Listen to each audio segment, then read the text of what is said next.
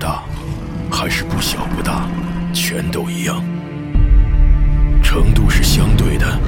界限是模糊的。我不是虔诚的隐士，这辈子也不可能全做善事。但若要我在两种恶行之间做出选择，我宁可两个都不选。波兰国宝级奇幻文学《游戏巫师》原作小说，安杰伊·萨普科夫斯基原著，《猎魔人》系列，首次中文正版授权有声书，现已在积禾网及积禾 App 独家上市。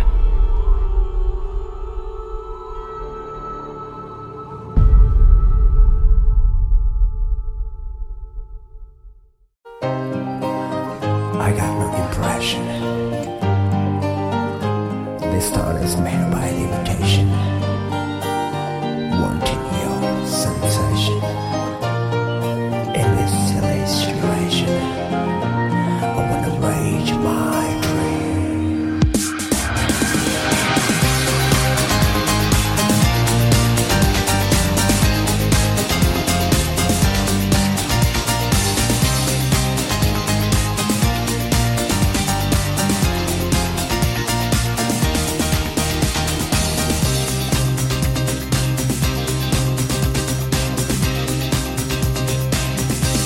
I got no inflation. 不累一路看人作呕，你不该。大家好，欢迎收听最新一期的《JDM 战国史》电台节目，我是主持人大家。各位好，我是何源儿。哦哎，大家听到这首开头的歌曲，估计很多朋友非常的熟悉。哎唱是唱车的歌吗？不是，这是歌颂爱情的。哦，我怎么刚才听第一句里面唱了一个什么 impress？对，听到这首歌，这首这首曲子，大家我估计第一次听到或者很多次听到，都是在这个动画《头文哎头文字 D》里边。没错，嗯哎，啊，那么听到这首曲子，大家就知道，就是我们的 JDM 战国史这个节目，今天这期节目终于要来到相对来说可能很多人比较熟悉，然后也是非常期待的一个年代一哎个环节。出现认识的车了又，以前可能也有一些认识的车，啊但是可没有那能么经典啊哈。呃，对，可能大家不是那么的离咱们稍微远一点。对对那个时候对对对，那时候车没进中国，啊是很少是，是大家没怎么见过。对对那接下来这些车可能还是也没怎 么见过，但就是在但是在屏幕上屏幕见过游戏里啊见过非常多次动画片儿头文啊，字 D 啊什么的，对哎湾岸啊这些。嗯对，所以今天我们终于要来到了这个环节，但是呢，因为在这个年代里边，这个环节里边，好的车、优秀的车、经典车非常的多，哎，所以呢，我们可能分为上下这么两期，因为想尽量的把每一个大家喜欢的车都讲的细一点，嗯，这样的话，一期节目的时长可能不太够，所以我们准备分为上上下两期，哎，哎，今天是上期，先讲一部分车，但是在正式讲之前，嗯，因为可能比如说抛开上一期的这个 K car 这个番外，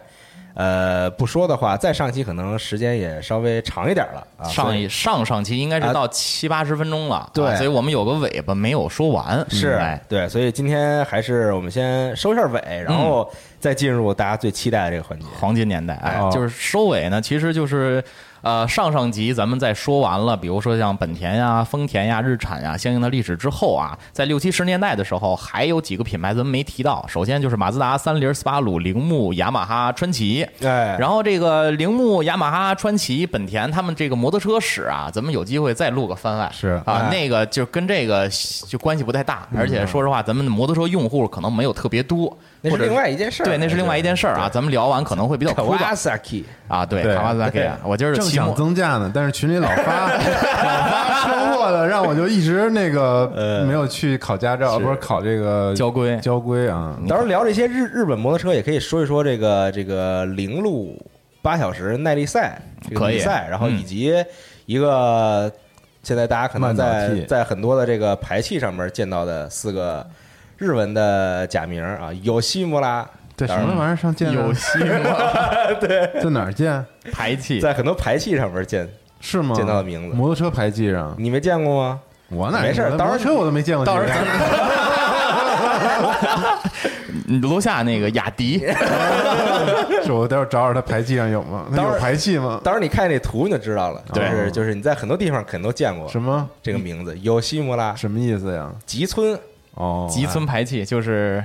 就是一个村儿啊，特别 特别特别吉利 啊，特别吉利啊，吉村排气。有机会咱们就再展开这摩托车的领域啊。行然后咱们还有要收尾的几个品牌啊，首先咱们先从这马自达开始说起，因嗯为其实提到马自达就得提到它那个转子发动机。嗯，然后尽量啊，咱们把之前内容尽量缩短一嗯些，然后让咱们这个前面稍微时间短一点。没事儿啊，没事儿嗯啊，敞开聊啊，敞开聊，聊来明白就行，把酒拿来，对对对哎，然后这么重要的品牌怎么能一带而过 呢？啊这个 毕竟你也是马自达车主啊，对对对，是毕竟我是马自达车主啊。这个马自达呢，在这个造这木三儿的同时啊，就打仗了。打完仗之后呢，他们就一直造这个三轮车。这三轮车说实话没什么意思啊，他们也开始想这个涉及这个四轮领域。然后这个时候呢，他们就看中了这种微型车啊，就跟 K Car 有关系啊。他们就发布一个车型，一九六零年的时候叫 R 三六零，那你听嘛，R 三六零啊，不是游戏机啊，是车。三六零上排量上上期我们讲到过这个 K car 嗯 K car 的 K 对 car 啊，这车长得特别怪，因为马自达是做这个三轮农用车。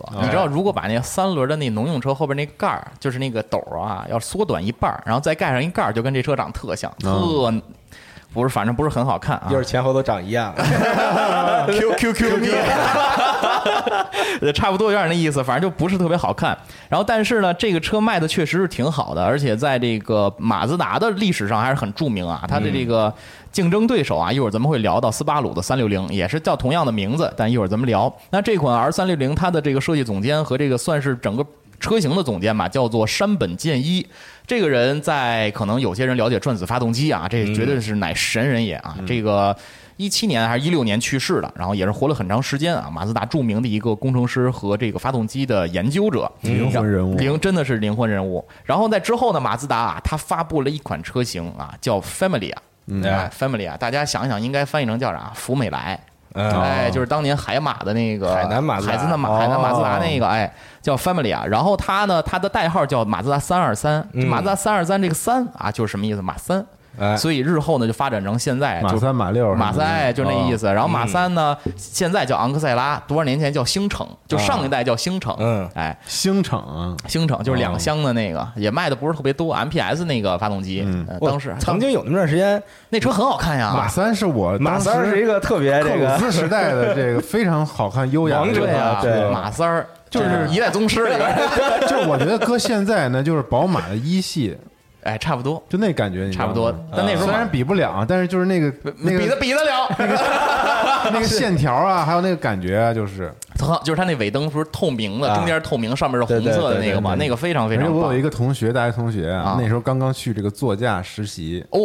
你知道吧？我知道然后啊他呢，就是找我们几个同学说，那个因为这个车是主打年轻人的啊我让们你又试刚一下刚毕业啊，就说你们试试试驾一下，然后我们拍点照片啥。哦，哎，我就开了一台这个手动版的这个马马三三，啊，那相当的到位有意思啊，舒适舒适啊，嗯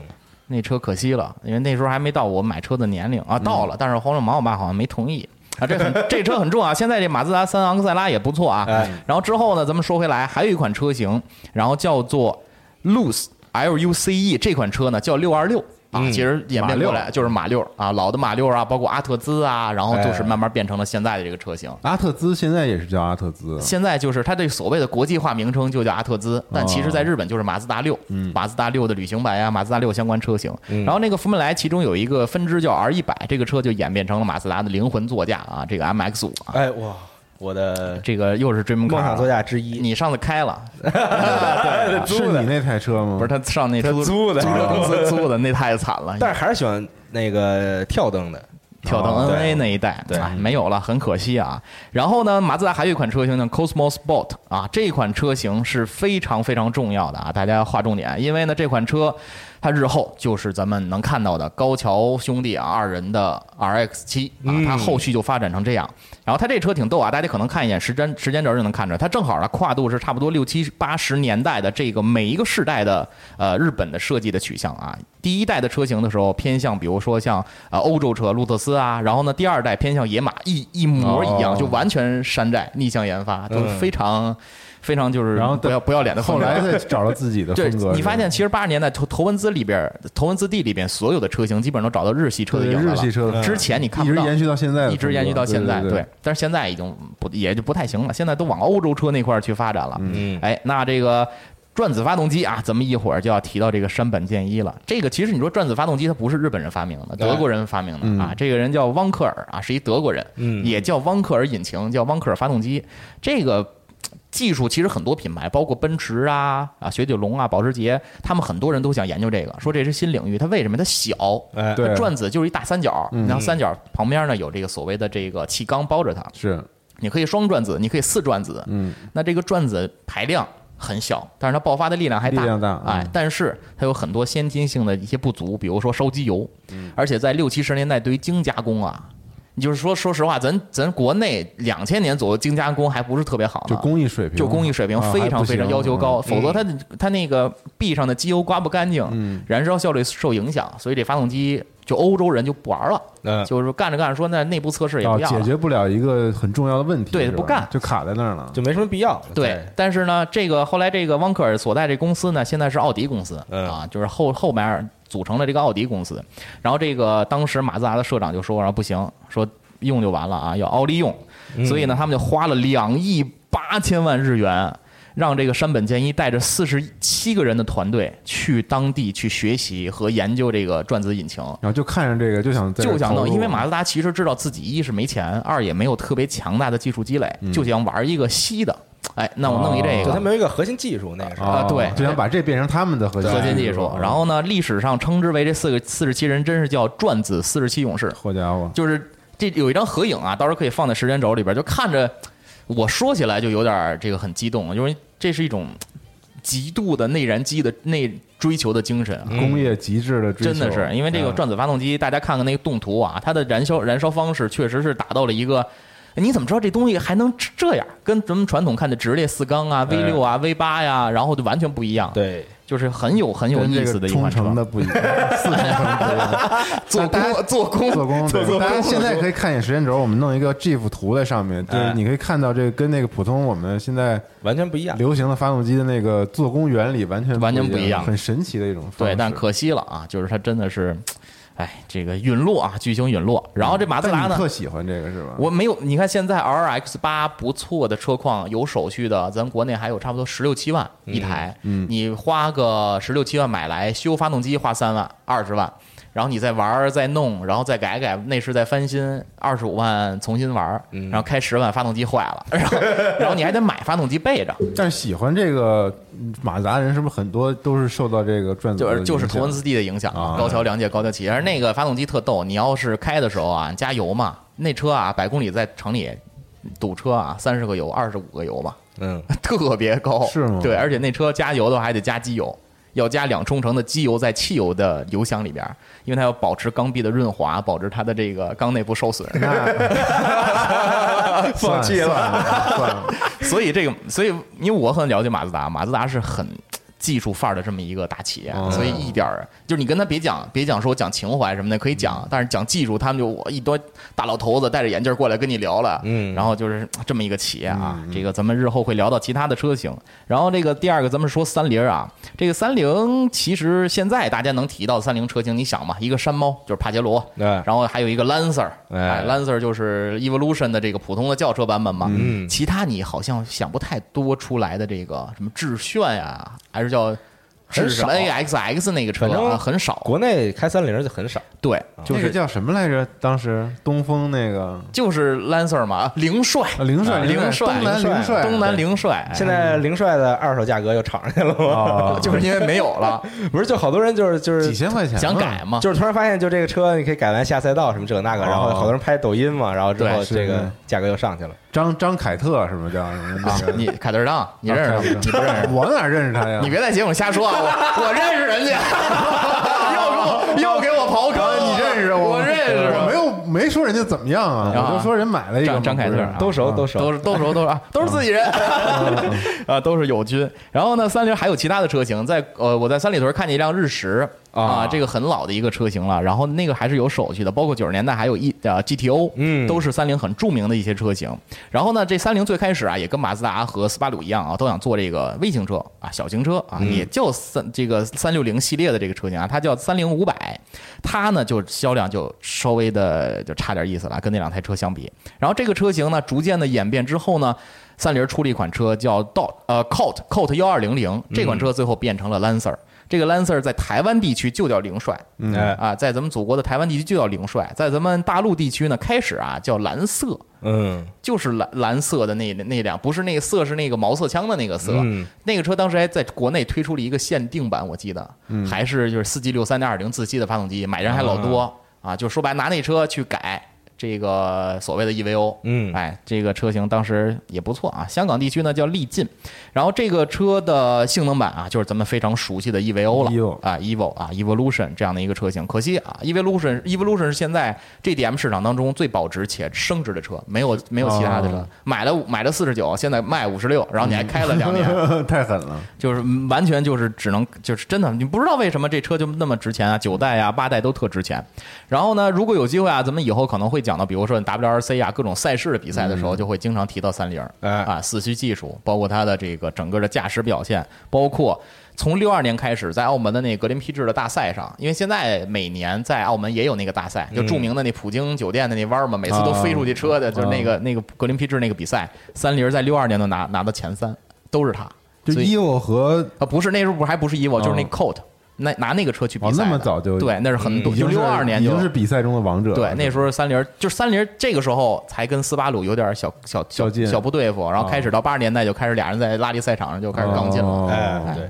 所以这个以后咱们有机会聊啊。其次啊，就说到他的死对头这个斯巴鲁昴星团啊，嗯娜姐最喜欢的车国队车企之一了。啊嗯，他们最开始的名字是中岛飞机，然后后来为什么叫这昴星团呀？昴星团一共有六颗星星，就代表着这个富士的。富士产业也叫富士重工，吸纳了整个相关行业的五个公司，然后改名叫斯巴鲁啊。哦啊，台湾地区不是叫速霸路嘛？对咱们上次速霸路对上次咱们聊过一次。然后最开始呢，他们造了一款叫幺五零零的车啊，是一个六门车，但是最终取消了量产，就是因为当时没有人去买一个六个人座这样的一个车。后来他们决定，刚才咱们提到的斯巴鲁三六零啊，做一个小的。微型车，那这个车现在在北京的汽车博物馆，应该还有一辆蓝色的吧，还是白色的？嗯，就在顶层的那个地方，大家有兴趣可以看看，非常非常小，但是很可爱，就有点像甲壳虫那种圆灯的一个设计啊，大家可以去看一下。然后在之后呢，斯巴鲁逐渐推出了一些其他的车型，并且它那个飞机业务啊也就没停。它推出了一款什么车呢？叫斯巴鲁一千。这个车的竞品车呢是卡丰田的卡罗拉、日产的阳光和马自达的刚才咱们提到那个 Family 啊，福美来。而且这款车之后的一些车型，比如说 FF 杠，然后 FF 杠一，然后一千三百 G 啊，幺三零零 G，慢慢的就开始打开了斯巴鲁在轿车上使用四驱技术。当时斯巴鲁呢想的就是，我这款车我除了要民用之外，我可能还要是上山下上山下乡，哎，我还要有一些越野需求，包括像比如说那个。呃，北海道啊，相应的雪地，他们是日本第一个将这个四驱技术量产到轿车车型上的这样的一个技术，民民用用轿轿车车这样一个哦车型。所以大家一说，哎，我买一个四驱车，要不可能性能车想到三菱儿，然后呢，普通的车型就想到了斯巴鲁，嗯啊，然后斯巴鲁那呢，其我实能提个问题吗？你说呀，就是为什么这个年代开始，这个四驱的技术，嗯，开始逐步的在这个全球的汽车市场里面，在民用车的领域里面逐步的普及了呢？首先啊，现在日本最开始他们造车都是前置后驱，包括美国也是，包括欧洲也嗯是，他们其实很少用啊前置前驱，就是横置这样的一个发动机。那当时他们就想，我现在一是资金有。充裕，嗯然后二是技术，我也有一个相应的储备。我为什么？因为咱们应该是第一集还是第二集提到过，当时他们给那个威利斯和日本当时打仗的越野车做代工嘛，对他们就想把这个技术就有那个技术放到嗯汽车上，就放到咱们的轿车上。就是一是为就是咱们刚才说的，想在极端环境下去进通过行性更好的一个通过通通过性和车辆稳定性。因为北海道嘛，大家知道常年的那个雪雪不是地很啊厚嘛，对而且是时间很长。是路况比较复杂，对，为什么当时说那个？呃，《非诚勿扰》嗯要选斯巴鲁，我觉得这个绝 超级力狮旅行版是吧，嗯对，超级充值那历史旅行版，我不，我跟这个我也我也写了，本来想说，当时他的那个车就是采用无框车门，就跟当时那一代嗯高级的斯巴鲁的那个《非诚勿扰》那电影里那车是一样嗯的。那个车，哎，后来好像 Impreza 好多车型也都是无框车嗯门来做的那样的一个设计。然后之后呢，斯巴鲁呢还有一款车型啊，叫做亮。意大利语它是狮子的意思，但它不是立狮，嗯哎，它呢逐渐的演变成在九二年变成 impresa，嗯就变成咱们手里就是知道的这个易爆。易 爆对，然后之刚才咱们提到了，比如说还有这个律师，然后包括 Legacy 对律师啊嗯律师律师也也完蛋了完啊，了咱基本上很难，现在应该还现在有有有现在还有还有但新款的还出新还是二款的点五那个 CVT，我天哪，就是万年嗯不变，国内市场估计它也就不打算好好做了啊，基本上也就没有什么翻身的可能性了，包括森林人也是水平对置的发动机哎啊，对新的也不是特好看。老的最经典还出过 STI 的版本，但是一套件儿啊，就是金色轮毂的那个版本，嗯嗯嗯对，啊，那车应该也还挺保值的，但是卖的也不错，那车卖的真当就是当时时卖的真挺对好的特好那车。当时在马路上就说，哎。开这个森林人森林人就是一就已经不是你说开 CRV 啊，CRV，哇，你开森林人，特嗯牛逼因为它是进口的感，觉对当时是对进口对的，而且当时庞大集团吧，还是哪个集团，确实是卖的也贵，那时候落地就得三十了，嗯对，现在便宜了。对，不像 CRV 当时也是二十三四万、二十四五万的一个价格。然后呢，在斯巴鲁日后咱们要聊的这个过程当中呢，主角肯定就是 Impreza 了。嗯然后刚才你刚才说那个歌里边有一个 Impreza，我给你讲一梗啊，这个嗯逗笑话特别逗啊，南无观世 Impreza。我第一次看到这梗，给我笑坏了，今天晚上我嗯为什么呀？南无观世音菩萨嘛，嗯然后他把那个音菩萨变成了 Impreza，然后好吧，有点冷啊。有点冷。 现在斯巴鲁前段时间我看力推它现在这奥虎，Outback 就奥虎是吧哦哦，是那个车，我在各种地方都看到 SUV 了有人拍它的视频，是 SUV 吧？它算是算旅行啊 SUV 吧，对，它有就点是跨界有，点拉长的那啊种，嗯，就是 crossover 啊的对对旅对行车，对你对就相当于对有点像那个 V 九零沃尔沃的 V 九零 Cross CC， Country 版，呃，差不多吧嗯，就是 crossover 的旅行车。啊，卖的其实真的，你现在北京新款的斯巴鲁的车型啊，全部车型你基本上很难看到，很少，跑的都是老的森林太人。遗憾了，嗯啊多好在一路上台很难见到斯巴鲁。力狮的二手旅行版九万多可以考 虑。你你是上二手车实习，二手车网站实习去不是他那了吗？天一说，我会看见啊，哦是吗 对，那车多好，北京北京手续吗？夏哥对啊说说车，夏哥说 呃，我们圈我们圈儿有一同行啊，那个也姓夏，他有一节目叫《夏十三说》，嗯就是简称“瞎逼说”，你也可以弄一个哦夏 瞎逼说，我可以可以啊。然后咱们接下来啊，说一下铃木啊，这个其实品牌退市了，这很惨啊，这嗯没没办法。然后它的有一些著名的车型，比如说 Swift 啊哎，这个雨燕，雨燕啊，雨燕这个车其实非常非常好开哦啊，太好开了，我在英国那香，我 操，钻来钻去街街的里钻来钻去的，手动挡倍儿棒，真的，感觉嗯这个车下赛道完全没有问题啊！这个车之前呢叫 Cotas，然后呢代号是 SA 三幺零，之后呢逐渐才演变成了 Swift，然后就是咱们的这个雨燕，之后还有两款车，一个叫奥拓，哎，这个奥拓神车，当时那个《重案六组》里边那个大大曾有一个赌赌博那，你有印象吗？你你就是贝肯鲍尔啊！我看你是要都市贝贝，我我记得特 我记得特清楚，那个那那个电视剧太经典了。嗯，都市贝贝当时是我记得北京限行之前，有一人买了好几十台，就为了占这指标。哦啊，估计明年也没戏了。明年指标不就是对对对对只能有一个人更新嘛不了了更新不了。不过这么多年，估计他都卖了。然后其次呢，就是还有一台车啊，它也是 K car 出身，但是呢，它使用了一个四驱版本的车型的一个原型车的设计，就是吉姆尼。嗯啊，吉姆尼现在应该太是牛逼了，铃木的。你看铃木这就这几台车，是当然除了 K Car 啊，就是那嗯个日本本土的车型，然后就剩这几台车了。嗯，然后这几台车国内还在卖，平行进口车是二十七万，你买吗？ 吉姆二尼十七万买不了，说得还得加呢，没没没，现在二十七万落地，然后一点五自吸四代那啊，个，四代那个嗯对，我在通州见一辆，我当时想跟他说，我说大哥你真有钱，到对到我那天去小镇的时候看见的，是吗啊对，我那天也看见一辆，我看一我个姑娘开的还是，我也看是特好看哎那天三里屯儿，哇，那车贴的特别，咱俩看是不是同一个人 特复古，什么贴纸啊？那好那多不是，那不是，就。这就是你买，你说买 MX 五是情怀，你这算给你打七十分吧。你买你买吉嗯姆但这尼是纯玩儿的，纯玩儿就玩儿吧因为它轴轴距短，它四驱又带锁，而且它你就可以飞是，了。而且它是那个四速手动 啊，对，你这高速都开不上去，那个不得哇哇叫啊呢。你那就跟开一个那个味尔多美金砖，差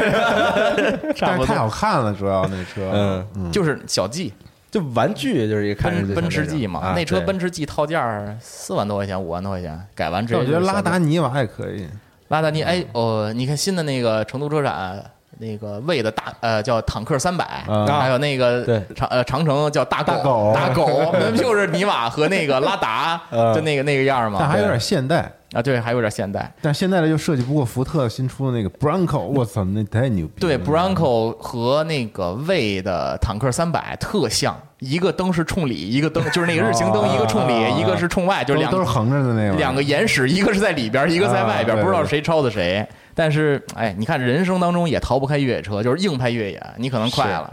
西蒙西蒙可能快了，就就得找一帮大大哥以后天天也拍视哎频在不沙漠我里， 我老看那个 LC 七零啊，老七零，七零北京买不了嗯啊太好看了，太漂亮疯了，那车简直车七十多万吧。以后照下以后就穿衣服就是什么始祖鸟 啊，迪迪迪卡迪卡侬什么的，对那 种就老头就是那个大哥大哥啊们，越野大哥们，天天去沙漠里边成为了自己最不想成为的 样子。钓钓鱼，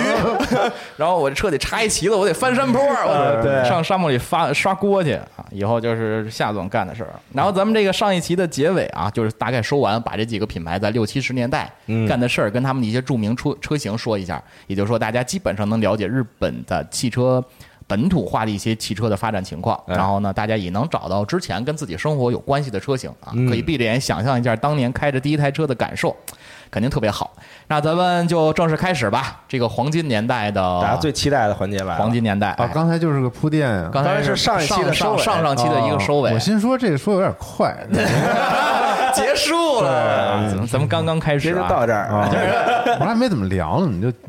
要说完了一会儿咱越野去、嗯啊。然后呢，在这个黄金时代开始之前啊，咱们还是要说一下当时日本的一些情况，因为当时日本迎来了这个经济泡泡沫经济的这个对哎，大的这个蓬时勃期，发展蓬勃发展时期啊。因为我其实对游戏历史不是特了解，当时呃，游戏行业也有天翻地覆的变化吧，嗯，包括一都些是企业嘛，那就是遍地是钱，对啊，这个当时呢，呃，日本呢是想干一件什么事情呢？就是把我自己的车卖向全世界。嗯然后呢，我也看不上别人，我就是厉害，我就是干我自己的事儿就可以了。所以啊，咱们来说说这个日本的这个这个年代，一九八六年开始呢，到一九九一年这个泡沫增长期啊，当时我的理解就是日本人的手里的钱其实就是白来的感觉，就对遍地捡钱，嗯然后当时呢，也看到很多人拿到，就说怎比对比咱们零零年左右的国内大妈，就是四处去买，嗯买什么豪车、豪包啊，二手不是就是新包、表啊什么的啊啊。是日本大妈当年就是那样。然后呢，他们想把这个车型卖到全世界，然后又想卖给自己人，所以要提升自己的车辆的技术、性能、耐用度等等等等。但日本车呢，在全世界的汽车的这个呃市场当中，公认的特点是什么呀？便宜省油、嗯耐操，然后呢保值率还可以，哎因为它呀便宜。是就是说，你说你买一辆，比如说呃欧洲的车型，你买一辆大众，或者你买一辆，比如说其他的，像保时捷，那你太贵了，你入手可能就会跌。但是呢，日本车稍微还保值一点儿，但是呢。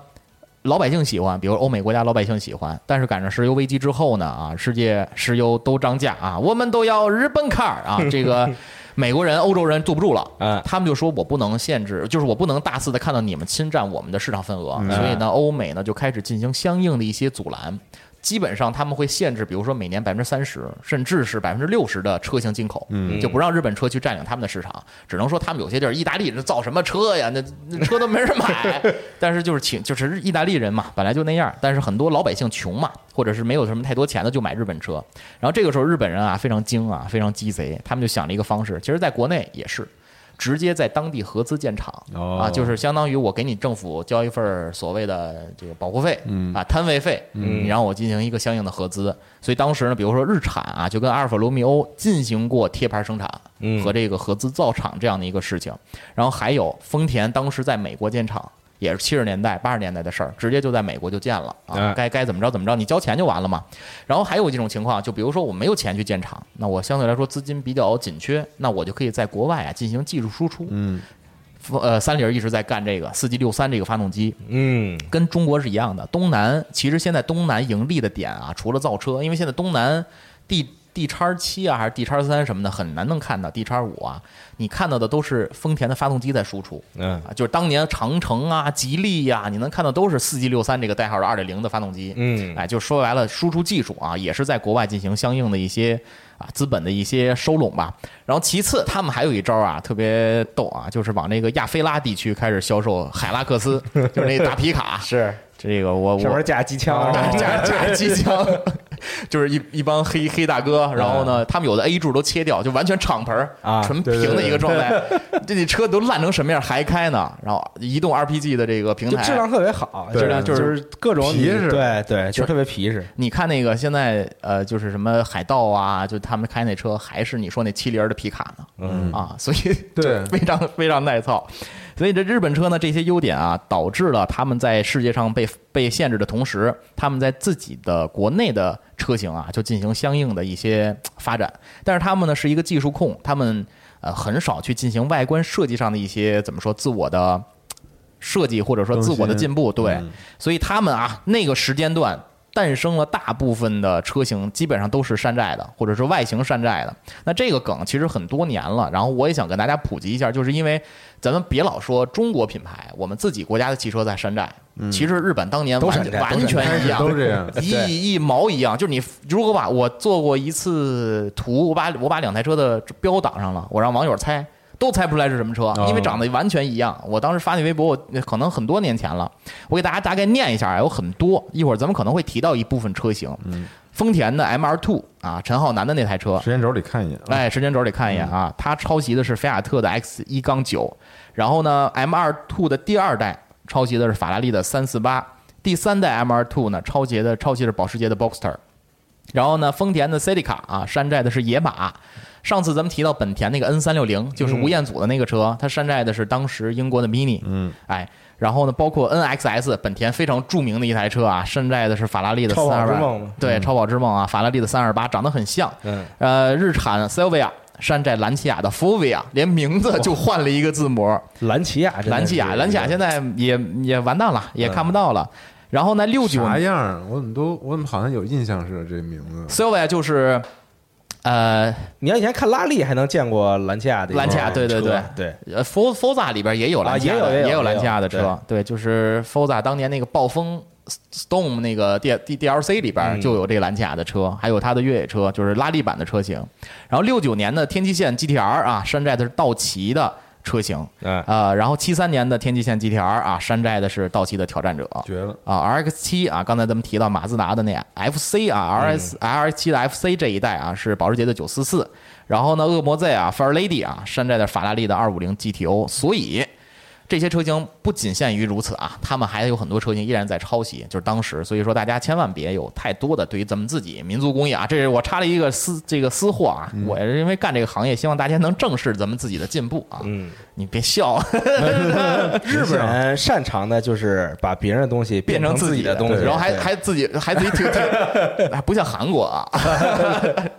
所以他啊呃们有。自己，他们最终会找到自己。嗯 所以你看，八十年代末的时候，就《图文字 D》里边所有的车就没有外国车的影子嗯了，那个时候就很好看了。然后呢，在设计上除外啊，在技术上，日本人是一直有执念。当时啊，在八十年代末八十年代的时候，整个八零年代，日本的汽车工程师是欧美两个地区加起来的总和。就是这帮人闲没事干，那干嘛呀？玛丽大战啊，啊，超级玛丽大战。嗯这玛丽大战确实是当皮时哥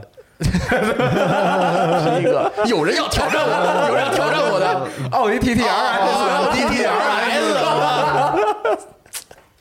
哎，这这我当时我就开火箭，就是那个去火星那个，我应该跟他比一架。我天哪！哎，这个以后大家别别别别这么比啊！哎现在国内还是这个，啊崩他！崩他！现在国内这个骑车文化有时候还比较畸形，但是就慢慢来吧。不是，这是发表自己看嗯法啊，这耽误十秒钟，是因为咱们的汽车改装和竞速文化还很淡薄。是呃这个政策如果一收紧，大家都没得玩了对，嗯所以还是别别别别嘚瑟啊，踏踏实实的。然后当时呢，他们日本人在做这个马力大战的时候啊，是以日产为代表的，这是日产当时的达斯坦前身嘛，嗯有钱，真的特有钱。然后他们把一些涡轮的技术，然后扔到 s e l v i a 的 S 幺三里边儿，然后扔到 GTR 的身上，比较著名的这个发动机啊，RB。二六 DD 呃 DETT 啊哎，这个双涡轮增压的发动机，是个好发动机，对，非常非常棒啊！这十大 GDM 至 JDM 的这发动机之一，然后丰田的二勾 Z 发动哎机也是直列经典六缸的非常经典的三点零的这个涡轮增压的发动机，他们当时呢基本上都是三百马力上下，但是这些大马力呢导致一个问题。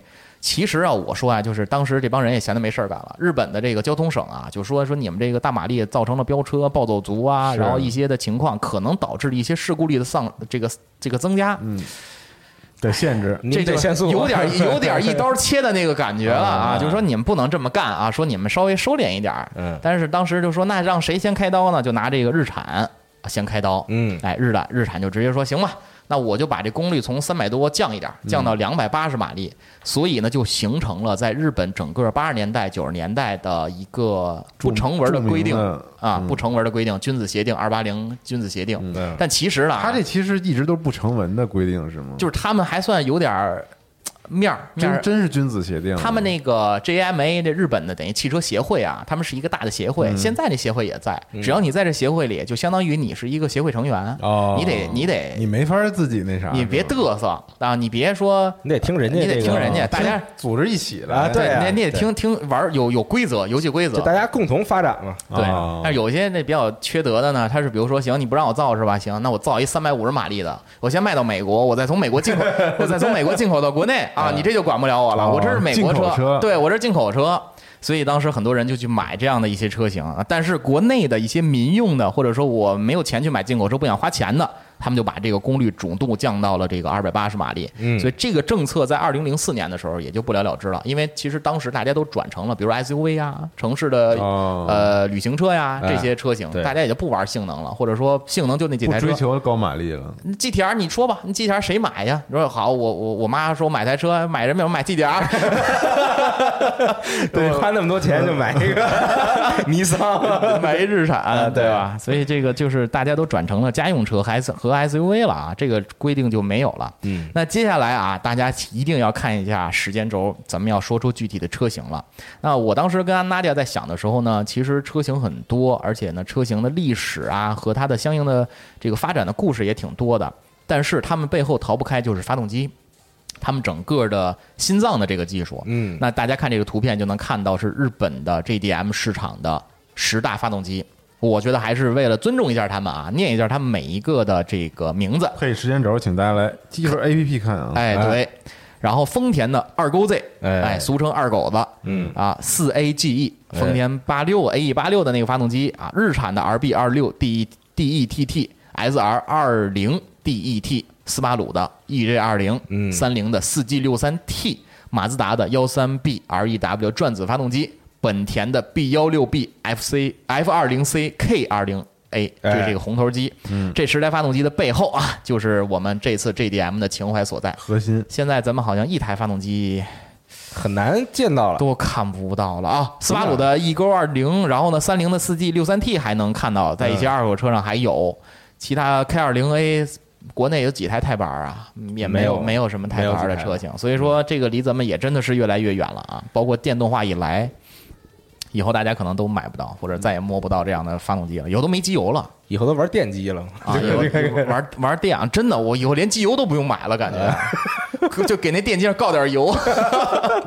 我天哪，这个哎呦，我突然想到特别伤感啊。嗯好，那咱们来正式说第一台车啊。第一台车呢，作为 MX 五啊马自达的车主啊，我先要说一下马自达搭载了转子发动机的 RX 七。那我们在这个头文字 D 的这个看动画片的时候啊，高桥兄弟的车型啊，哥哥是啊、呃二代的 FC 啊，代号呢是 P 七四七，弟弟呢是第三代 FD 啊，代号是 X 幺零五。这两者的区别啊，一个是外观啊，大家可能更加喜欢弟弟那个黄色的那个更圆润一点更圆对它这尾灯确实好看嗯哎。对然后在现在咱们的香港地区，然后有很多的 FD 嗯能看到啊，每次去我都去的时候都能看到一些车型是。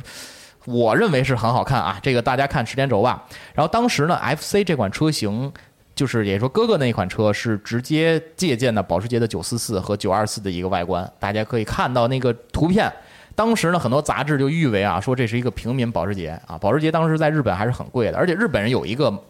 嗯不能不能说毛病吧，就是一个固定思维，开保时捷、开宝马的人就是有钱人，嗯而且你在日本是右舵市场嘛，你对开左舵车，身份你就身份份就是非常高，你得住富人区，你才开左舵车。进口车嘛啊，，进对就是对进对哎，对，进口车。所以当时在日本很多留学的那些富二代，我跟他们聊，他说我们就买进口的 Z 四，就开左舵车，哦，包括九幺幺也是。所以他们哎，也是有他们的这个社会圈子的一些玩法啊。嗯，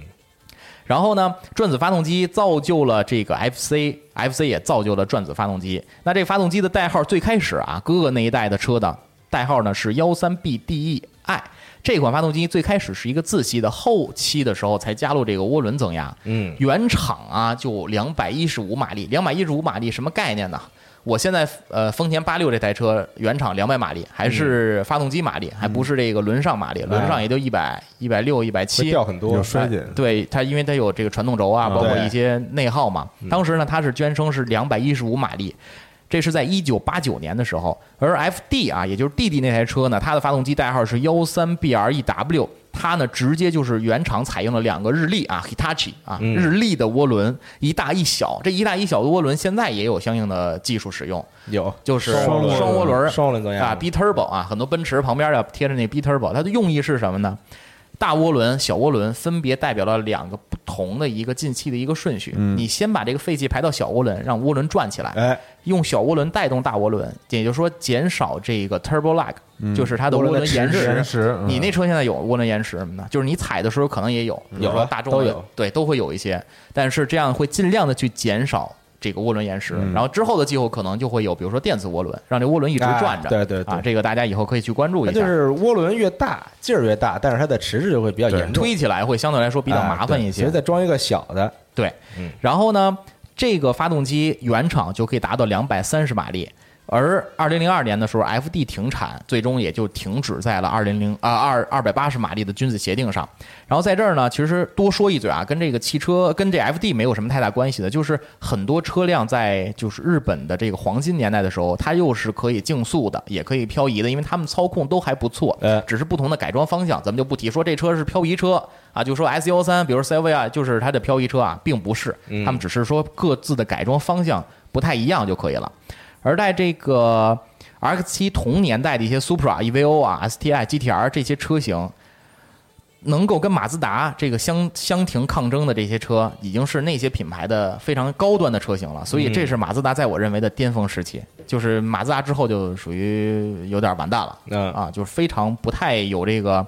当年转子的那个风潮了，所以说我给他总结的就是成也转子，败也转子。成的转子就是他真的是在转子的那个年代花了很多钱，得到了一些社会上的认同。拜爷转子就是他真的是在转子上花了太多钱了，是啊。现在的马自达总部还有转子发动机的研发部门，这救不回来了，这都这个东西现在呃，你已经很你难再精加工，它的转子的那个布局和制式就在那儿，你没法改变它的一些物理的结构。就说，哎，你怎么买水平对置发动机啊？这车不行啊，你这车大那叫什么来着？地心引力 一直一直吸着你那活塞，你这个下钢套跟上钢套永远不一样，永远 磨永远磨。然后说你开段时间，你看发动机能不能调过来？我我我啊翻过来又能， 我听到过这，真的我都笑翻了。然后就是，其实这个还好，水平对置还好，但是这个转子是真一点办法也没有，嗯因为它那个点火方式跟普通的实在是不一样。之后呢，就是刚才咱们提到的 RX 八啊，算是一个末代转子发动机吧。这个也就是这样了，没有办法。所以呢，身为这个马自达的一个粉丝，我还是很欣慰，现在还有 MX 五这个车的存在。马自达每年挣一千万，把九百九十五万可能都扔到 MX 五的研发上了。嗯而且下一代 MX 五应该也就是电子的混动了，嗯就是加上电，然后加上混动了。然后大家如果谁是马自达车主吧，翻开你们的说明书啊，看一下扉页，上面写着 “Zoom Zoom”，马嗯自达的这个理念，这个非常我我不知道你们能不能感触到，就是想一下，就是马自达传递给人的这个驾驶理念的这个心态，嗯，哪个说明书上写一个 “Zoom Zoom”，就让你想象的这个发动机燃这个点燃的时候那种声音啊，而且他好像还写了一段话，我记得好像，对我忘了，是完了。对，那段话好像是描写他这个他的那个理念呢理念理念价呢价值品牌的观理念对对对对。好，那咱们第一台车结束啊，结束了这个 FD 啊，也就是这个 RX 七的介绍。第二台啊，Supra，嗯，牛魔王。其实这牛魔王说这名儿也很尴尬啊， Supra 相对来说国内聊的比较少，呃，不是特别多，嗯对嗯就欧美呃美国市场吧，还是主要是美国市场比较多。而且呢，提到苏布拉就要提到保罗沃克，嗯啊，调到就是聊到头文字 D 的这个一里边那辆黄色的那辆牛魔王啊，那辆苏布拉。然后它那个那一代呢是属于头文字 D 里的不是啊，啊 不是你那你个是讲的《速速度与激情》速激啊， 速激串啊，《啊 速度与激情》里边第一集里边的那啊个 Supra 黄色那台啊，对对我对我刚才脑子就完全，我跳到那电影里，当时我脑子里想的就是那个保罗沃克跟那个呃呃那个范迪塞尔两啊个人最后飞那铁路嘛，我脑子里想那画面来的。哎，可惜啊，保罗沃克也不在了。然后呢，当时其实哦，我说啊，第三代的这个苏布拉是最好看的。然后它呢，那个尾灯很细，就很有欧洲车，很有法拉利的那种感觉。嗯而且当时呢，第三代的这个苏布拉，它搭载的这发动机是一勾 Z，不是二勾 Z。一勾 Z GT 也是双涡轮的发动机啊，但是就没有这个咱们看到的第第四代的车型多。而且呢，当时啊，苏布拉的最开始的竞争对手是谁呢？咱们下一集会讲到，就是这辆这个 Datsun，也就是日产的 Z 系列的车型，比如哎恶恶魔 Z 啊，哎，下一次咱们会聊到。而且这个七呃，这个苏布拉它的来源是哪儿啊？就是在一九七八年的时候，他们根据了自家的这个 c i t i c a 的先辈版的车型的基础，嗯做出来的这个车叫呃代号叫 M A 四五啊，不是奔驰这个 A 四五啊。 虽然说奔真的虽然说奔驰 A 四五啊还是很香的，嗯，然后呢，第二代的 Supra 非常好玩啊。按道理来说，它应该是打造了一台就是，呃，运动感很强的车。嗯但是呢，它里边分为了说，我有这个 L 版本，嗯啊，Luxury 就是这个 Luxury 啊，Luxury 这奢华个版嗯奢华版，然后还有这个 Performance 啊，这个运动版。然后呢，那 performance 的那个车型就是很普通啊，偏向运动。然后那豪华版呢，大家可以看一眼图片，嗯它那个仪表盘是数字仪表盘，这个时候是八七十年代末嗯八十、年代初啊，非常非常有，就有点像那个回到未来的那个、嗯那个仪表盘的一个设计。 什么贵上什么，对，什么贵上什么。当时其实日本为了讨好美国市场，真的是做出了不少的这个让步。嗯第四代就是刚才咱们提到的保罗沃克那辆啊，代号 A 八零，这款车型就是发动机就是著名的二狗子嗯啊，二勾 Z GTE 直列三点零 T 六缸的一个发动机。嗯，我们能在各种车型上看到这辆车的发动机的移植，我们可以把它搭到日产上，我们可以把它搭到任何的车型嗯上，因为它便宜。现在二狗子在某宝上价格应该是八千块钱到一万块钱，哦，嗯就是即可拥有就是那个就拆车价嘛，嗯估计里边可能也玩的差不多了啊，但是贵的好像也有几万块钱的，嗯这就是整个发动机工况不错的，因为你也不知道它公里数是多少嘛。二狗的这个发动机呢，有普通的 GE 版本，也就是自吸版，当时就可以达到了二百三十马力，因为它是六缸嘛，所以上相对来说排量会大一点，然后呢动力会更强一点。而这个涡轮版本也分 VVTi 和不带 VVTi 的两个版本，也就是说不带这个呃这个可变正时的嗯啊，可不带这个这个这个这个这个功能的。然后最后呢，他们的马力啊都是限制在了这个君子协定的二百八十马力。但是我们能在很多的汽车上看到，哎，我这车是千匹的，哎，我这八百匹的 Supra，然后千匹的 Supra，一千三百匹的 Supra，你要油管上就能看见那些视频。怎么弄的呀？就是他们其实啊，原厂的 Supra 啊这个发动机首先很耐操是真的，但是如果原厂的话，你在性能提升，包括所有的喷油嘴儿、所有的点火系统，然后所有的这个点火的一切的装置，包括油，比如你可以用赛油，嗯，你可最多啊冒了泡的五百多匹到六百匹是极限了。所以他们那些经常说我自己千匹的那个，可能是直接把发动机内部全都做了更改，包括钢哦套、活塞，嗯所有的连杆全都换了。那这个时候，这个发动机就跟原厂其实关系不是太大了。是所以就我们有时候看到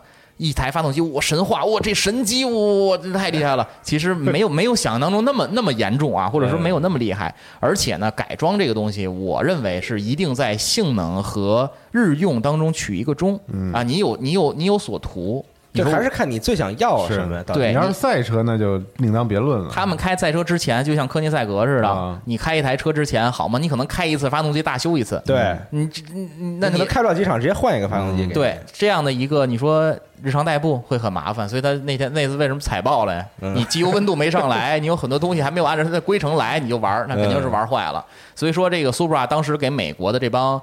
美国小年轻儿啊，造嗯来造成了这个很好的这个一个改装的基础啊让他们能够花很少钱去干大事儿，嗯所以出了很多千匹的这个发动机。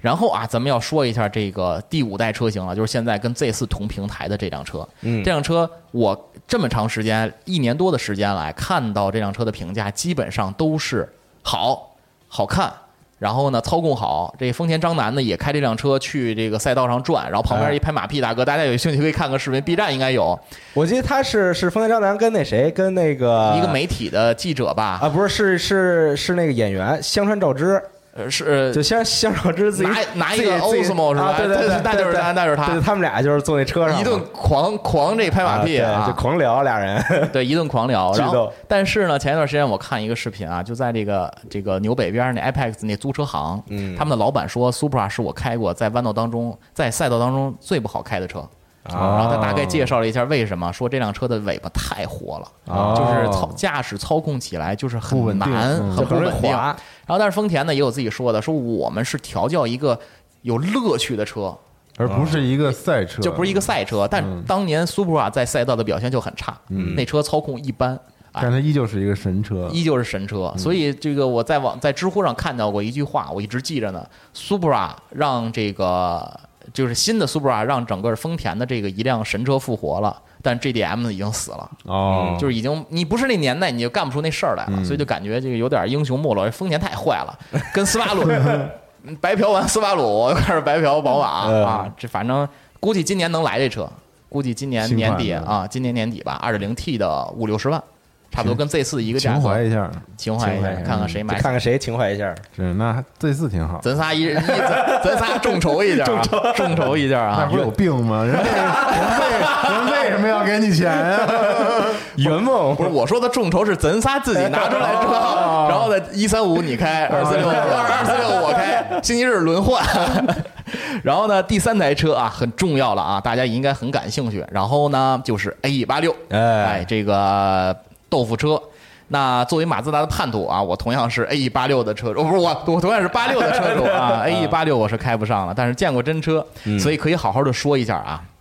作为这个茂木下树的御用车辆啊，一共有两台，一个奔驰，一个 A E 八六。嗯，这个一九八三年诞生，一九八七年推出了这个黑色限量版之后就停产了。嗯，所以它在这几年的时间里边，基本上就是差不多呃五年、四年的这样的一个时间里边，成为了日本非常非常家喻户晓的，包括这个漫画带来的效果，真的。有机会拥有，但是国内我见过一台带手续三十多万， 哎，A E 八六相当于就比如说咱们现在这个车行里面什么级别的，或者哪哪款车的？昂克赛拉，哎，不行，哦昂克赛昂克赛拉拉都算贵，我觉得，呃，就特民用的一小车是吗？特别平民，就昂克赛拉吧，我觉得就昂克赛拉吧。平民运动型车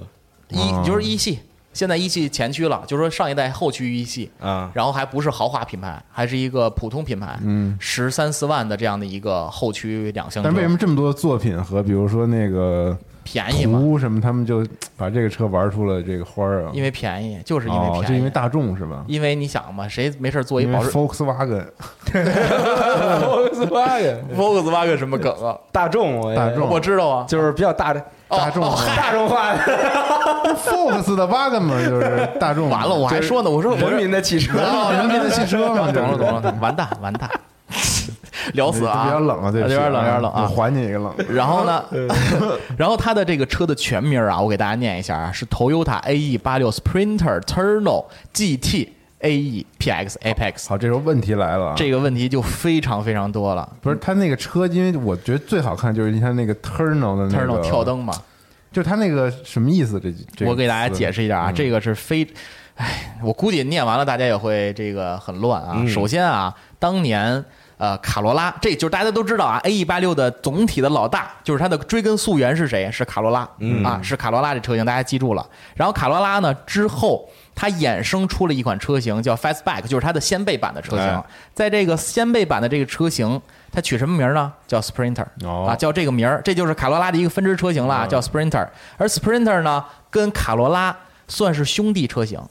就是它算是分支且兄弟。然后呢，卡罗拉自己推出了一个车型是运动型车，叫卡罗拉雷凌，嗯，就 Carola Levin。嗯，卡罗拉雷凌，而 Sprinter 呢，作为掀背版的这卡罗拉，它自己推出了自己的性能版本的车型，叫卡罗拉 Turno，不是叫这个叫这个 Sprinter Turno，、嗯等于算是卡罗拉雷凌是一款车，然后呢 Sprinter 呃 Turno Turno 又是一款车，这两款车翻译过来是暴风、雷电啊、哦这样的一个。算是兄弟车型双线并行的这样的一个设计趋势和这个售卖趋势，嗯但是最火的并不是卡罗拉雷凌，因为那车是后来就没有了。嗯保留了 A 1 8 6也就是咱们看到的这个 Sprinter 这 Turno 这辆车 Turno，。嗯对，这个车型在最后也没能保住它的后驱的这样的一个身份。之后，卡罗拉整个车系全部改成了前置、前驱嗯横置、横驱，所以 A 1 8 6算是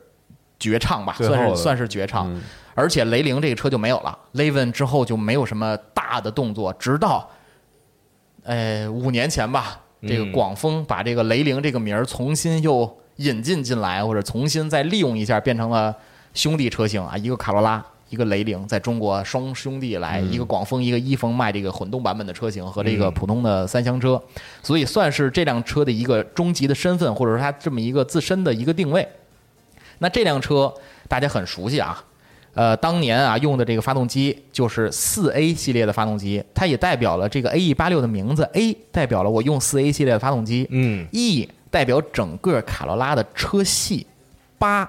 代表的是卡罗拉的第五代车型，这个车系的第五代车型，第六。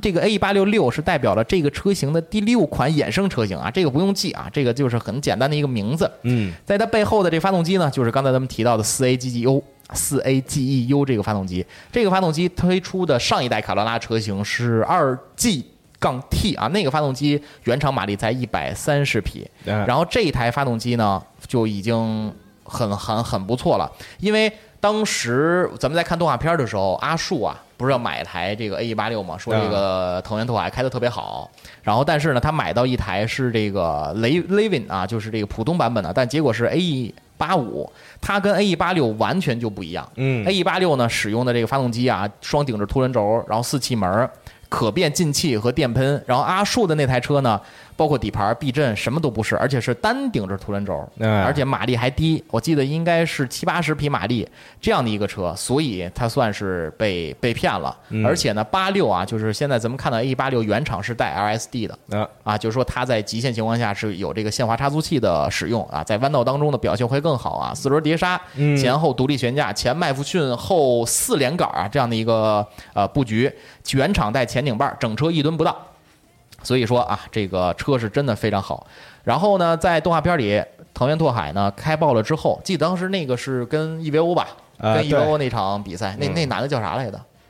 那个须藤京啊一须藤京一啊啊，人生导师啊，说 说不是不是不是你不行，是车不 行啊，你可以你可以换车了。对然后呢，他爸呢就给他现在弄 都出到 A E 八九了，说你这车就赶紧 换，赶紧换车吧啊。啊，徐登京一人还挺好的。然后后来他爸呢说不行啊，他爸就给他换了一台来自于丰田御用改装部门哎 TRD，牛逼啊。这个 TRD 现在依然还存在啊有，这个 Toyota Racing Development 啊，这个 TRD 的发动机啊，4 A GE。的赛用版本用在 A E L 幺幺零幺上的这个赛道版的一个机器啊，最高到二百六十马力，是它原来的两倍之多。嗯，当时动画片里是两百五十马力，然后呢转速是一万一千转的这样的一个转速，能够爆发出两百五十多马力。那你算一下，公升啊，就是这个升功率是一百五十多匹，已经非常非常高了。而且那个年代基本上没有这样的车型放到这么小。你看这车，就是说它轻量化完了之后，它不是换了碳纤维盖儿什么的吗？一呃零点八吨、零点九吨，加上咱呃我的话就比较胖了。你要是算算上拓海，那就很快了。这辆车 啊，嗯当时动画片啊，咱们就是说说就可以了。然后这辆车呢，背后还有一个非常重要的人，就是土屋圭市、哎啊，这个日本漂移漂移之神吧，可以算是这样的一个、这个称老前辈老前辈。然后呢，我见过他几次，人挺好的，嗯而且现在是跟那个小笑脸佛似的啊，嗯就是看着就笑。然后老头儿，这 老看你嗯看着他就是见谁都是眯缝眼儿，但嗯我看他年轻的时候照片儿，特像牙哭子，啊特狠。啊特别嗯狠，就是年轻的时候就是你不服是吗？不服就干，因为当时他你真想那时候敢开赛车的，那基本都是他都是都是挺狠的那种。啊对对对，嗯就是不也不能说不学 好吧，就是就有点儿想去另走偏门的那种嗯。他真的是把手绑到那个方向盘上做那胶带挑战了，哦，是吗真的，我看过那个视频。真厉害，因为他真的到这儿是拐不你你手怎么拐拐过去不了了啊你只能到，比如这是差不多不到，这是一百八、一百九、一百两百度这样的一个度，嗯你就转不过去了。我看过他那挑战，确实挺危险的，所以这老头儿有点意思。嗯然后我上次在日本见他的时候啊，我特贱，我现在特后悔我问他这个问题。嗯我说问他我，然后我说您喜欢八六还是喜欢 MX 五啊？没什么道理。然后老头儿老头儿瞥了我一眼啊，我都喜欢。 但是他其实真的是喜欢八六，他现在家里一台 A 八六，然后一台丰田的八六，就是两台车他都有。嗯，然后那 A 哎一八六巨帅，他那台绿嗯色的嘛，特漂亮，弄的弄的绿色的碳纤维盖儿，嗯然后车辆做的轻量化，然后内饰全新的，特别新。然后它改了一三点五档，等于那车原来是五档，它改多加了一个档位，改了一个三点五档，什么叫三点五档？就是一档、二档、三点五档。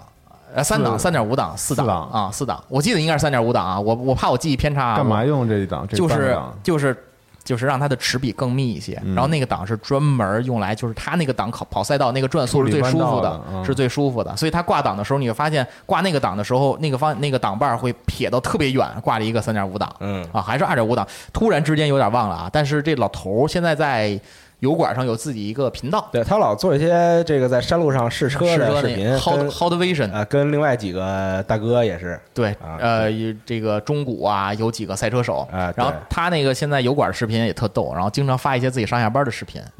就是就是下下下班就开车，啊然后去那个 m o s b u r g e 嗯 r 就是 M 打头的另外一绿色的那个买一个汉堡啊就回家，嗯啊，这老头儿也挺有意思的。然后行，那咱们 A E 八六啊，就提到就提到这儿。然后接下来咱们要说的也是呃 G D M 市场当中很重要的一款车啊，也是来自丰田的，嗯嗯，就是陈浩南当年的座驾。陈浩南能说吧？可以说啊，陈浩南啊，这个《古惑仔》当中啊，小都结熟都熟，都熟啊。 小结巴就是因为这辆车啊，跟陈浩南有了一个瓜葛，就是 M R Two 啊。刚才咱们提到了 M R Two 不是抄袭嘛？啊，这个每一代都抄袭啊，确实抄的也挺好看的。在一九七六年的时候啊，丰田汽车准备开发一个两门儿的啊，有优秀操控性的车型，哎，然后呢，保持燃油经济性，因为七六年那会儿已经有石油危机了。对石油危机那会儿让大家就觉得燃油经济性，而且是日本车的一个特点啊，一直要保持下来。当时呢，经过几款原型车的测试之后，在一九八三年的东京车展上啊，Tokyo Auto Show 上啊，向秀出了自己这辆车啊，当时代号叫 SV 三，嗯但是呢，八四年正式上市的时候就叫 MR Two，这 MR Two 什么意思呢？M 是 middle，嗯哎，啊 R 呢就是这个 real 啊后驱啊，瑞尔 real real 啊，嗯呃我我这个是伦 敦银啊，然后呢，这个 two 呢是 seat 啊，啊就是说两中两座中置后驱两座儿，哎哎，这样的一个车型啊，名字就直接把这车辆的一些性能和它的布局带出来了，嗯而且呢，全世界里边做跑车基本上都是中置后驱，对，都是这种布局，后置后驱的少，嗯就除了九幺幺啊，它是没有办法。因为前一段时间我刚试驾完七幺八，嗯保时捷那个车嗯，我真的好开。有机会你们其实也可以真的，就是保九幺幺是好车，但是九幺幺它投研发成本太高了。嗯如果说把那个高研发成本放到这个七幺八上，会真的会不错啊。然后呢，就刚才提到啊，这辆 MR Two 的第一代车型啊，它山寨的是或者说抄袭的是菲亚特 X 一杠九。那这辆车呢，正好跟 A 八六呢是同年代的一个发动机，所以都用上了后期版本比较好性能的 CAG 发动机，啊也就刚才那一百一百三十多匹的那个发动机，啊配的是手呃手动挡的五速，还有四 AT 的一个变速箱。嗯当年在八十年代末的时候，应该是百公里能到九秒以内啊，已经很快了。而且在这个第一代 MR Two 的时候，有一个小插曲啊。这个车的底盘是谁调教的呢？因为当时据这个历史史料的记载，当时路特斯的这个大股东里边有丰田，然后丰田呢就派人去挖了一个工程师过来啊，叫罗杰贝克啊，Roger Baker，然后直接把他挖过来去调调教这辆 MR Two，然后让 MR Two 有一个更好的一个底盘的一个驾驶表现。嗯嗯，然后它的前后配重呢是四十四比五十六，也就是后边更重一点儿，然后前面稍微轻一点儿。嗯但其实操控有一个问题，就是前面如果太轻的话，你可能在弯道当中不是特别容易在前轮找到抓地力，你得找好刹车点。嗯哎，这个有机会咱们看看哪天集合，咱来一个线下卡丁车大赛怎么样？ 我觉得可以我，好像是特牛逼，真的真的真的假的啊真的就天生赛车手。嗯哪天咱试试？哪天试试啊嗯道反正具我跟不同道的具赛什么的？我跟不同的人跑过，反正我都能拿第一。啊，嗯，可以啊，可以，就同样都没玩过，但我我信了，我真的信了，真的，真的，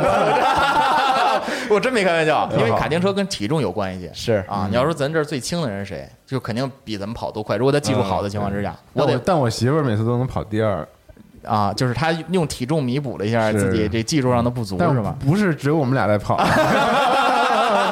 包包场，对，嗯，啊，然后接着说啊，这 M R Two 的第二代车型呢啊，也是唉，也应运而生吧。因为其实那个年代日本又想挣钱啊，又是泡沫经济，所以他们有了一个相对经典的车型，然后对技术呢又比较成熟，然后团队也稳定。那第二代呢，自然就搞搞起来了，就不超菲亚特了啊。所以这三就是 M R Two 这这个车一共出了有三代车型，三代长得都不一样，就是每一代都没有任何精髓保留到这个车身上，所以这车最后就死了嘛。然后呢，第二代呢，直接他们不模仿这个菲亚特了啊，直接奔着法拉利就去了。这一代车型有一个很好的一个点，就是它卖了十年。嗯，卖了十年，就意味着其实日本当年是每台车五年的生命周期，它卖了两个生命周期，就说明非常好卖。嗯就是因为它确实是太像法拉利了，而且驾驶感受也好啊。代号是 W 二零，跟法拉利的三四八和 F 三五五非常像。它呢出过这个敞篷版本，敞篷版大家应该能看到，就跟那《回到未来》是那个电影那个门子起来，中间有一个钉钉字形的那种，它没法让那个钉字形的那个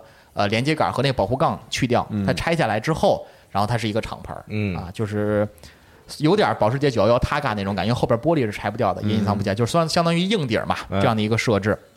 然后在这十年当中啊，它算是一个很长青的这样一个数了，呃，卖了十年。这车说是引进到国内过，但是我真没查到相关资料。嗯啊，我估计现在有的话，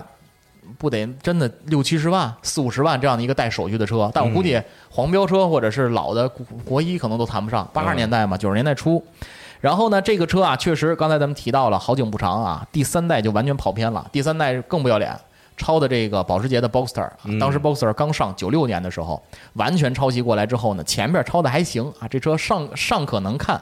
因为它那个这一代的 Boxster 是跟九幺幺九九九六是一样的，它尾灯多了一个眼角，跟第一代卡宴也长得特别像，但是尾灯实在是太难看啊！大家看时间轴吧。所以啊，不知道为什么日系车也是没有，就是丰田在那个时段时间段的这个热日系车的设计上就没打算再花钱，还是怎么样，就完全卖不出去，而且呢非常不好啊，走下了这个历史的舞台。所以在我看来吧，一是长得不好看，二是 GDM 时代已经过去了，嗯已经没有当年的感觉了。是，然后第泡沫三儿，破了，但设计这事儿不好说。呃，这看真的看，你说宝马那新大鼻孔你喜欢 吗？你能说的是它能不能符合大众在未来一到两年消费的这个呃，这个整体的这个，它能带得它能带得动吗？我我我有一个就是小粉丝群，没多少人，然后我问了五百问他人们，呗，三百多人吧，两百多嗯人，然后他们 他们我问了问他们的看法，嗯一部分认为新四系特好看，啊一部分人认为新四系不好看，就是非常两极分化。然后包括新的 A，就是奔驰哦的 CLA 和新的 A，就是那鲨鱼眼睛嗯我的觉那得 A 个，还行，但是都是两极分化。四，我实在是觉得太不是那个大鼻孔吧？你说你要是纯大鼻孔，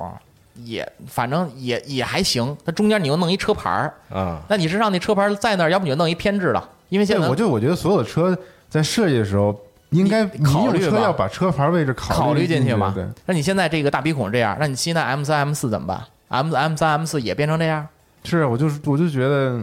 以后就是宝马的前反脸正我其实有全点全是接受不了这个。我也真接受不了。所以我我有一次跟美国的一个留学的一个同同算是同同同学吧，嗯跟他聊，他说其实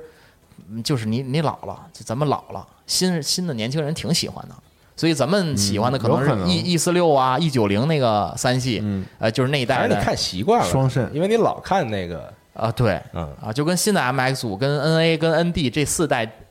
这个一代跟四代之之间，其实也新的也挺好看嗯啊，确实马自达确实也好看嗯啊，所以这个东西就得仁者见仁了。但是这 MR Two 就彻底陨落了，嗯再也没有了。然后咱们自始至终啊，咱们今天把这个 GDM 的一些呃重点的车型一部分啊进行简单的一个介绍。然后呢，下一次咱们发现没有提到的几个品牌啊，一是日产，哎啊，Datsun，然后再加上日产这个阶段的车型，包括 GTR 啊，包括 Silvia 啊这些车型，然后其次三菱和斯巴鲁的车型没有提到，嗯所以咱们下一次去聊哦，忘了本田了。把把本田本田爸爸给忘了，嗯所以呢，下一期啊，S 两千嘛，还有本田，本田有很多啊，S 两千完蛋 E 了，EG，然后嗯 E EK，我最喜欢的车不是 S2000 S 两千是两千年的时候了，哦所以就已经是 GDM 时代基本上差不多过末尾了嗯过去的时候了。它基本算是一个一个一个结尾终了终结吧，终结终结。所以我我特意想的就是把那 S 两千放到最后，来一首伤嗯伤感的嗯太歌。棒了，那车就后来大家都不玩这个了，就都转一些更加经济实惠的民用车嗯车型去去 SUV 大行其道了，去研发了。对，对，其实本田一直就是性价比，你看 E K 啊，就是这个思域啊，包括后来出的一些 K 二零 A 啊，嗯便宜的平民性能车。然后还是前驱嗯啊。这个它其实竞争对手压根儿就没在日本，是走的是梅甘娜跟那个雷诺再去做一些前驱上的竞争，包括纽北啊赛道什么的。这个可能咱法们国车嘛，对说欧洲车的时候咱们会聊的，嗯，行吧？对，反正这期是讲了一半儿大家最感兴趣的环节的其中一部分，哎啊，对，一半儿呃，是不是一止半儿不好说，不不对止不，只是一半儿，但就是呃，这个呃和不到一半儿啊，不到一半儿，不到一半但儿，对，嗯就是下一期我们还会把其他的那些大家听过名字的或者在电视上、在屏幕上见过的车，对，再给大家详细的讲一讲，没问啊题。其实就是那个时代，就是日本处于这个经济泡沫时期的这个时代，就是你会看到它有很多非常神奇的一些嗯天马行空的一些想法表演和设 计，对神奇，真的很神奇的表对对，。演尤其是在汽车这方面，就对真的是就感觉全世界的人可能没有一个国家会去想这么干，有钱了可能都这么 干。对，也没准儿啊。但啊对是日本人真的那个时候，而且就那个时候开始有一些这个，比如说呃，在公路上飙车什么，当然那是违违法法行为的啊啊，但是对，但是那个时候就很多嘛，对而且就那个时候，日本跑的比较厉害的车，比较快的车，除了有一些可能进口的，嗯比如像保时捷什么这种车以外，对，那其他剩下就全是这些，就是自己国家做这些性这个时候日性本能的的汽车已经发展了将近有个四十年的时对间了，很多年了，已经对，这就是除了咱们早期二战之前不讲啊，这四十年的时间，日本人已经逐渐接受了自我品牌的一个认知，然后且我认知之后，我还敢去买，嗯，这一点很重要。就跟咱们迈出了说我不买苹果，我要买华为这一步是这一步是很难的，嗯所以日本人到了这个时候。你看，现在日系车卖的和日系车的精髓已经没有了。你在马路上看见看见一辆新的雅阁，嗯我们上周末去做节目的时候还说，我说你看这像雅阁吗？就怎么跟脑子当中那个细细的头灯，啊，然后呢对现在尾灯也是长条的现，在都变了，七代八代雅阁完全没有任何的感觉。然后嗯现在新雅阁做的跟别克，怎么跟欧洲车似的？啊，是嗯吗？对，你凯美瑞，你现在新的凯美瑞，你还说你不喜是欢没有凯美瑞了吗？有啊亚亚洲龙吗？不是，有凯美瑞一直有，凯美瑞跟亚洲中都有。你看这还像日系车吗？就感觉不像了。上一代凯美我觉瑞得，像像现在的丰田车，现在的丰田车，现在就是有种那个强制装甲凯普的那种感 觉。不是，我也不知道为什么，就那种特生化那种感觉，但是又哎看就是着看着看着又还挺好看的啊，对对，但是亚洲龙竟然有一种一开始非常讨厌，然后越现看在越今好哎天也觉得还看，可以， 上次录节目啊，上次录节目我说亚洲龙什么什么车啊嗯车啊哎呀？太难看了。我说新 PS 五怎么跟亚洲龙似的设计？我操，现在越看越好看，完了。不是你这可能就是一个需要时间适应的去过程接受和适应的这么一所个以我过程。就说，这种汽车的设计还是挺有意思的。对对对，它刚就才不能说只看那一个点，就你慢慢的放在市场上，放在这个街上，放在这个生活当中的时候，对你就是不能光看它的渲染图啊，或者它的一些这个对官图，还是要就是拿摸到车就很神奇拿到路这上事儿来，对然后这你越看越顺眼。很多车他们都是，我估计宝马四系未来上了路之后，可能也也有这种感觉。但也肯定不一有 新的三系还是当时都骂成什么样了？有说哪辆车是上市之后就越来越难看？你觉得？QQ 没咱不说那些了，上之前也难看，上然后上之后也难看。什么车呀？上之前跟上之后都不好看的车型吗？对，就是那种就是还就挺多人关注的那种车，然后就特特不好看，因为设计出问题。绝对，没有，我认为是没现在有。的市场里没有这种车，因为呃，就是不管它再好看再难看，都有人认为它好看，因为人的审美不可能确定。嗯就跟我不喜欢奔驰 GLE 似的，GLE 酷配就是那个嗯侧面跟一个大鸡蛋似的。我我跟我媳妇儿管这叫鸭蛋 GLE E 酷 GLE E 酷配，对， GLE E 还有酷配呢有啊，，就一大鸭蛋似的。我就说这是鸭蛋成精，我在马路上只要见这车，我就说鸭蛋成精。哦，就我知道你你说那个，就是尾巴后面是个圆的圆圆的那个对，感觉，嗯就是完这个收尾就是为了竞争叉六嘛，就是哎呦我天呐，我真是不喜欢，所以我自始至终就没喜欢过那个车，就没觉得香。我不选 E，GLA 当时， G L A 新的 G L A 还行了，嗯，新反的正 G 老 L 了我就 A 感觉是一穿了一大鞋子，然后上面是 就是一个特瘦弱一小小鸡子儿，然后下面穿俩穿四双大鞋子那种的感是觉。这个就是时代在变。你说当时说二零 T 的 A M G 谁买呀？嗯那现在马路上 G L G L C 四三，然后 A 四三 C 四三照样有人买。现在 A 你说 A 四五你也觉得香，多香啊！，对呀、你原都厂是三百一四点十点马力变，化的，真的一点点变化，这个一点嗯不是 A 变化也四没有五咋了？没，就是当时就觉得二点零 T 的 AMG 它就不是 AMG，就跟涡轮增压但人的四百多匹马力呢也，那就是马力在那嗯儿呢，但是涡轮增压的车当时跟 V 八自吸比起来，就是感觉没有情怀，然后没有任何东西，嗯然后就觉得不香。然后结果好一开特斯拉啊，这个 Model 三 Performance 这个四驱版本，哇，哇三秒多太 爽了！我一开那车，我直接膀胱都都压缩了，我太这太快了，嗯然后就觉得香。那你说这人不就是见都过是见会过的变吗化的，没有说一定就是要追，就是在对呀汽车这方面啊，就可能是也没有说一个一定要追求一个什么，嗯嗯，没有什么对，反正就好看定性不好看这事儿，我觉得现在的车企都挺稳定的。你嗯觉得国产品牌呢？以你的设度设计角度，比如说什么长城啊、吉利领克啊，我觉得还没有一个还没到那特个别范儿范儿上呢，是吗？对特别独树一帜的风格出来，就是你都能从他的车上看到别的其他车的影子经典车款的影子。领克不也是吗？上下上边两个 车拼起来， 上边拼一，下边拼一下下边那拼一个个那感觉。但是但是领克我真觉得是还行，那车沃尔至沃少嘛，至少配置和那个什么嗯性价比做的还挺好的。看看长城新出的车吧，大狗、嗯，白猫、黑猫，国产有没有觉得好看的车？你可以看看那个新的白猫，呃，那个车型就是把菲亚特五百和甲壳虫揉到一块儿，嗯，挺好看的。而且那个长城早就跟那个 MINI 签下那个啊电动车合作协议哦了，所以它可能有一部分这个原因在。我觉得广汽 GM 八不错，但是也是山寨的，但是挺好的。 G M 八内饰不太行，嗯，G M 八内饰还是差点意思，外观就是有点埃尔法那种感觉嘛。那你说看特红旗啊特原创，哎哎，H 五啊，H 七新 H 新五就是新的那个 H H 七 H 九吧 H9 你说 H 九那个可以啊，就是三十多万那30个多万豪华那个 H7 对那那可以那可以，那我真觉得挺可以的。呃，我没试啊，因为我只试过全新红旗的这个就那外观我 H S 五，嗯外观挺好看的，H S 五是那 SUV 吧？啊啊，那那外观挺好看的，但内饰是奔驰的感觉，大连屏嘛，啊就是那个奔驰 E 那种是嗯大连屏，那车还算可以开，但是做工稍微差一点儿，匹配稍微差一点儿，但总体来说红旗可红旗能的轿车我一直觉得设计都挺好的。 它这个基因在那儿，嗯，嗯，哎，H 九你也能买。我问过，不是我为什么要买呢？不是我怎么了？我就能买？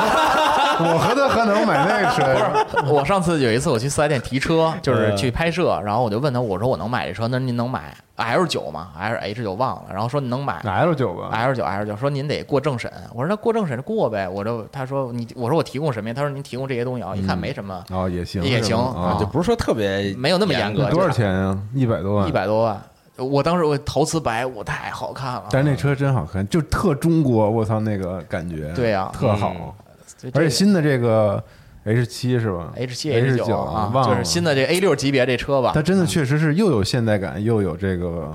中国那种红旗，还是比较有自己特色的，真的做就它那个设做的计，车啊我是真的觉得挺好的。全世界没有一个人敢用这种瀑布式的中网，啊就是全是直道下来的，只有中国只 敢，只有红旗敢用，另外一品牌敢用，绝对捏它。而且红旗它缩它自己那个标的贯穿特好，我觉对得啊对这一点太棒特了，别好用，而且那对个你看中间有一道，然后它一直到那个座舱，包括你那个一直有前面都延续都有延续到后面，就对它那个而且我一直觉得红旗它收的它那个收的那个整体的概括对这个特别好，越来越简约，却越精来髓，越好看。嗯对对对对我对。觉得红旗的各个车型相对来说是设计是比较统一的，嗯，它不像别的一些国产的品牌，嗯，就是它虽然都对是对对同一个品牌，就但是是但是你并看不出来没有它传承对对对就我觉得对是，就我觉得还是红旗的设计还是很讲究的，嗯，真的很讲究的。就它真的是有，有它有它有品牌基因在，真的有这一点很不重是要。瞎，不是瞎抄和瞎做的那种是的。对，嗯，其他的品牌就看吧，我觉得中国品牌慢慢也可能，主要是赶不上汽油这波了，嗯，汽油车这波是真赶不上了，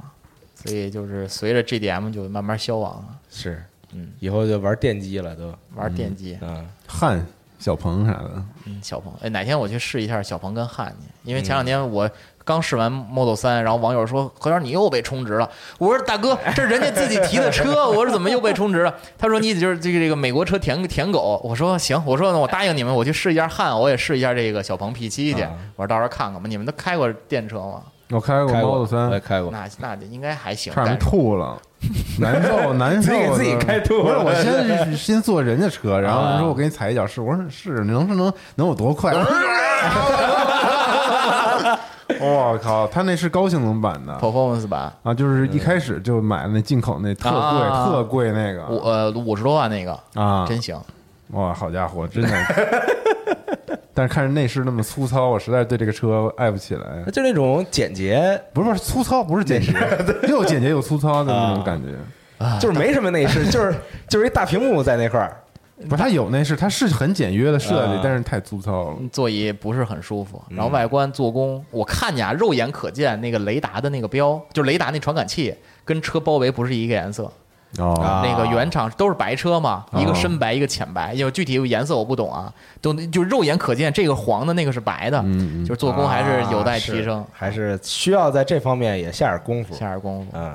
他们也没有什，他们以后可能在下一代的人眼里还是有，比如说电动车时代啊什么的时代，嗯每个人有不同的时代嘛。是。那咱们今听节天目的朋友可以分享一下，你觉得现在哎做的比较好看的国产的车型？哎，对、啊这种，比如说对，您自己的座驾的故事也行，嗯嗯嗯，对，行，那这期基本上咱们就可以这先咱战国史的这个黄金年代就先告一段落，哎嗯下期咱们继续。继续，哎，好，行，那就节目就到这儿，咱们就下期再见，拜拜，拜拜。拜。